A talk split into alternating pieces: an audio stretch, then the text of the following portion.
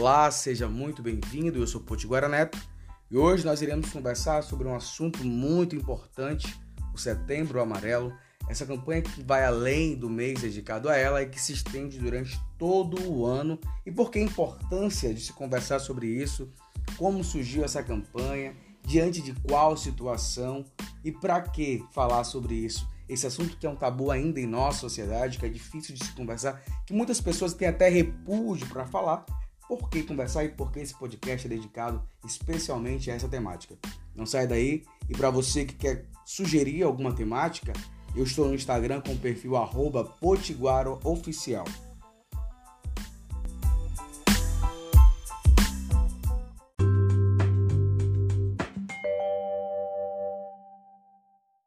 Após o Mike, um jovem, cometeu suicídio dentro do seu veículo de cor amarela, e daí um Mustang, e daí da cor à campanha, a família, no dia do funeral, distribui alguns bilhetes e algumas fitas com a cor amarela. A cor favorita do rapaz e a cor do carro que ele tanto tinha preço. E aí no cartãozinho que eles distribuíram, tinha o seguinte dizer: se precisar conversar, precisar de ajuda, procure alguém. Na carta que o Mike deixou antes de cometer o suicídio, ele deixa claro um pedido, pedindo aos seus pais, aos seus amigos, a todos aqueles com, com quem ele convivia que não se culpassem, que não carregassem a dor da sua morte como culpa, pois ele era o único responsável por aquilo, por não saber conversar. E aí, em poucas semanas, a família começa a receber diversos telefonemas, diversas cartas de pessoas pedindo ajuda, pedindo conselhos e dando, claro, um apoio emocional àquela família que perdera o seu filho. Não demora muito para que essa campanha, aquela ação torne-se uma campanha, uma campanha mundial que celebramos sobretudo no mês de setembro. Uma campanha que não cessa em setembro, mas uma campanha que tem uma atenção e que tem uma dedicação maior durante o mês de setembro. Mês que o jovem cometeu o suicídio. E aí nós temos o dia 10 de setembro como o Dia Mundial de Prevenção ao Suicídio. Não é uma campanha de combate, de enfrentamento, uma campanha de conscientização aconselhamento, de valorização da vida, onde temos por maior objetivo mostrar que, apesar das dores, das dificuldades, viver será sempre a melhor decisão, será sempre a melhor escolha a se fazer. E você pode dizer para mim o seguinte, Potiguara, como, como tu podes afirmar isso diante de uma dor que é minha, que tu não conheces e, sobretudo, você não sente? Eu te convido então a olhar um pouco para a tua história e voltar no tempo. Quantas dificuldades você já enfrentou e acreditou que não seria capaz de suportar, que não seria capaz de sair, e aqui está você, vivo, superando outras dificuldades. E quem sabe agora neste momento, suportando mais uma, como aquela que você julgava impossível de se superar. Então, nós precisamos ter um olhar atento, um olhar carinhoso a quem está à nossa volta, para que nós possamos identificar os sinais, para que nós possamos perceber a dor que algumas pessoas têm. Os sinais acontecem em frases como, por exemplo, eu não aguento mais essa vida. Eu não quero mais viver. Eu queria sumir. Frases assim que nós ouvimos às vezes constantemente no dia a dia e que passam despercebidas. E a gente precisa desconstruir também diversos mitos que nós temos sobre esse assunto. Eu acredito que o principal mito a ser derrubado durante essa campanha que acontece no mês de setembro, mas que não somente volta a repetir no mês de setembro, mas uma campanha que acontece durante todo o ano, nós precisamos desconstruir a ideia de que falar sobre o assunto vai influenciar alguém a cometer o autoextermínio. Pelo contrário, falar ajuda, sobretudo, a aliviar a dor e provocar um desabafo em quem precisa e pede por socorro. Nós precisamos desconstruir a ideia de que é para chamar atenção, que é falta de Deus. Comentários assim não ajudam. Pelo contrário, fortalecem a decisão de alguém que quer cometer o auto-extermínio. Eu ouço diversas pessoas falarem que é um ato de, de, de fraqueza, que é um ato de coragem cometer o auto-extermínio. Mas a verdade é que o suicídio, ele não é ato de fraqueza e muito menos ato de coragem, de força.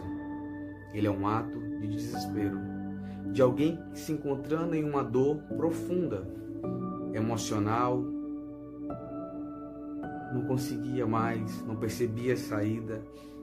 Acredita que por fim na matéria é por fim no sofrimento. Mas se nós pudéssemos parar uma pessoa que está prestes a cometer o suicídio perguntar o que ela mais deseja, sem dúvida alguma, na maioria das vezes, o que nós iremos ouvir é: o que eu desejo é deixar de sofrer. O que eu desejo é viver em harmonia e felicidade. É viver sem isso que está me angustiando e tirando a minha paz. Então nós não podemos afirmar que a pessoa que comete o suicídio, ou que está pensando em cometer o suicídio, quer acabar com a própria vida. Porque na verdade o que ela quer é acabar com o seu sofrimento. E para que ela acabe com o seu sofrimento, é necessário que a gente se coloque à disposição para ajudar, para ouvir. Mas, Potiguara, desculpa discordar de ti, mas é porque o que eu acho é que essas pessoas fazem isso porque elas estão decididas a cometer esse ato. É porque elas querem deixar de viver. Ah, é porque não. Calma. 90% dos casos de suicídio podem ser evitados. O que eu estou dizendo é: que a cada 10 casos, 9 poderiam ou podem ser evitados. Porque muitos desses casos estão ligados a problemas, a transtornos psicológicos, transtornos mentais, estão ligados à dependência química de pessoas que acreditando não ter saída, buscam esses refúgios, buscam essas válvulas de escape para saírem de suas dores. E aí nós temos diversos fatores de risco, como bullying, nós temos diversos fatores como isolamento, nós temos como motivação também a questão da pessoa estar tá se sentindo como se não achasse saída para o seu problema, se sentindo inútil, impotente diante de uma situação, sabendo que está em uma doença grave, em um estado terminal, tudo isso leva pessoas a suicídio, ao desespero. Nós precisamos compreender que o que elas precisam é de um acolhimento e de um amparo. Se nós pudéssemos ouvi-las, se nós pudéssemos dar a elas a atenção necessária, nós precisamos, em primeiro lugar, ser objetivo ao chegar para conversar com alguém que a gente percebe que está com ideação suicida e perguntar o que está acontecendo como você está? Você está pensando em suicídio? Por que você tentou suicídio? E aí muitas pessoas acreditam que quem já tentou suicídio não tenta novamente. E pelo contrário, elas tentam e muitas delas, nessa segunda, terceira tentativa, acabam cometendo de uma forma mais severa o ato que acabam conseguindo chegar ao auto-extermínio. E nós precisamos ter essa sensibilidade, nós precisamos ter esse olhar de empatia, de caridade, um, um ouvido sem julgamento para elas e permitir que elas desabafem, que elas possam falar confiando em nós. Porque muitas das vezes, quando essas pessoas vêm buscar ajuda, que começam a falar, a gente começa logo a dizer: Ah, tá bem o problema, olha só o que tu tá fazendo. Mas rapaz, não é por aí o caminho. Esses julgamentos acabam colocando a pessoa numa situação de isolamento ainda maior. De achar que não pode contar, por, contar com ninguém, de que se falar vai se tornar um fardo na vida das pessoas. E nós precisamos também, ainda que não sabendo o que falar, ser sincero. Quantas e quantas vezes, quando eu ouço ou quando eu precisei de ajuda, as pessoas me ouviam ou eu ouço e digo ou ouvi. Desculpa, mas eu não tenho o que te falar. Desculpa, mas eu não sei o que te dizer diante dessa situação, mas eu posso te dar um abraço? E quantas e quantas vezes esse abraço é um bálsamo, é um instrumento de cura para a nossa alma e para alívio dessas dores. E aí, a gente precisa desconstruir a ideia de que psicólogo, psiquiatra são doentes para loucos, pessoas que têm problemas mentais graves. Não. Nós precisamos buscar esses especialistas. Nós precisamos encontrar neles a força que nós precisamos. E nós também podemos encontrar dentro da religião.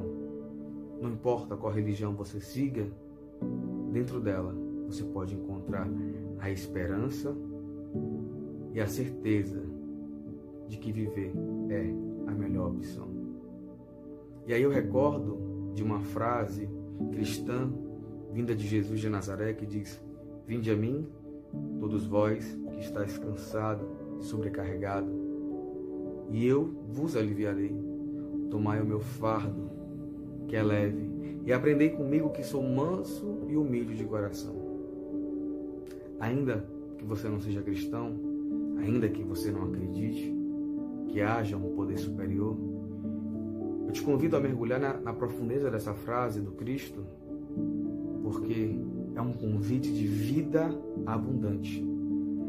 É um convite para que nós possamos desfrutar no hoje, vivenciando o agora, as nossas dores, compreendendo que de fato está doendo, mas que vai passar. Porque o que a gente percebe é que muitas pessoas desenvolvem a depressão estão muito ligadas ao seu passado. E as pessoas que estão com problemas de ansiedade estão ligadas ou muito esperançosas por um futuro. Nós não podemos viver no passado nem no futuro.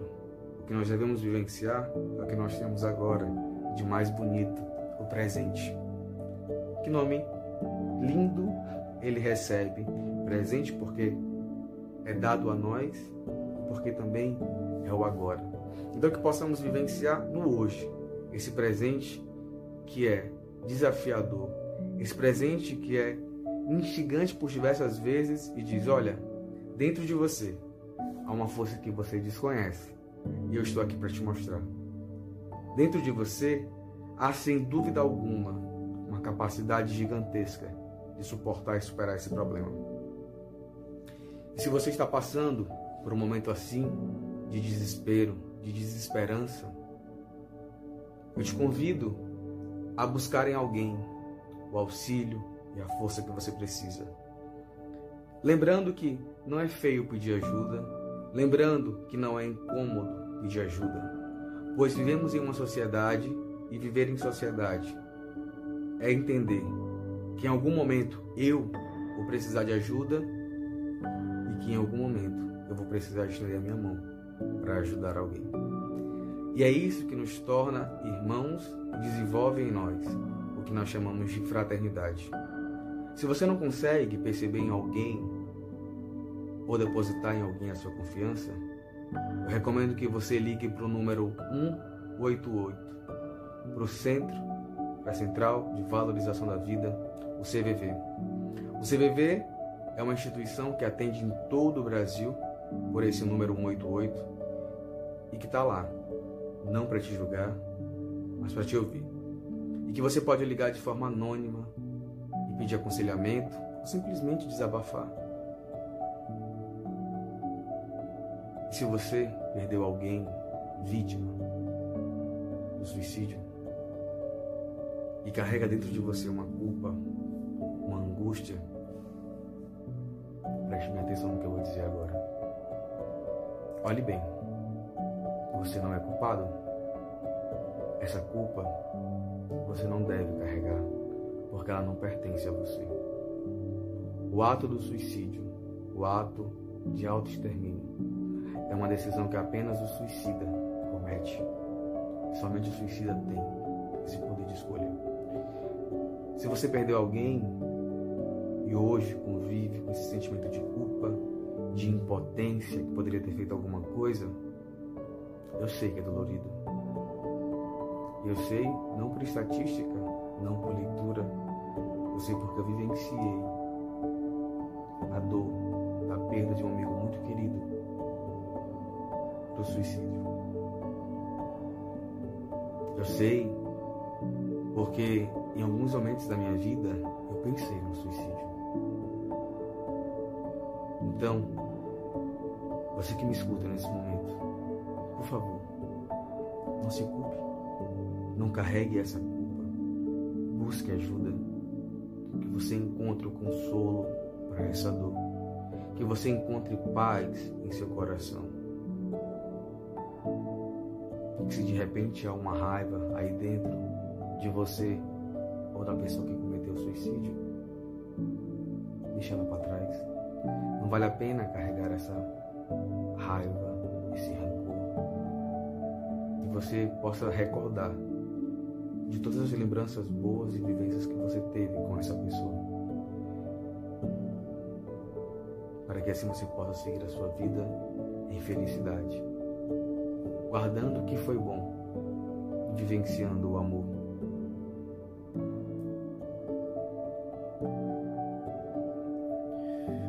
Sobreviver ao suicídio é algo muito dolorido. E sem dúvida alguma, só quem já passou, está passando por essa dor, compreende e sabe do que eu estou falando. Mas que você encontre a força, o amor e a esperança para continuar.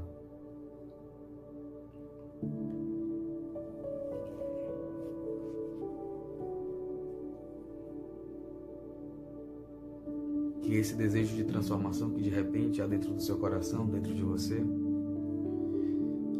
não seja iludido por uma ideia de que com, de que com o suicídio tudo vai acabar, tudo vai passar. Porque não é verdade. Não vai passar a sua dor e vai ficar muita dor para quem aqui permanece. Então que você não busque isso como saída que você encontre dentro de você a força necessária.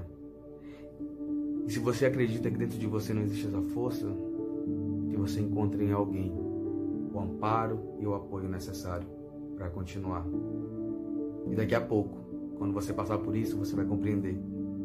O que disse Paulo, na minha fraqueza, foi que eu descobri que sou forte.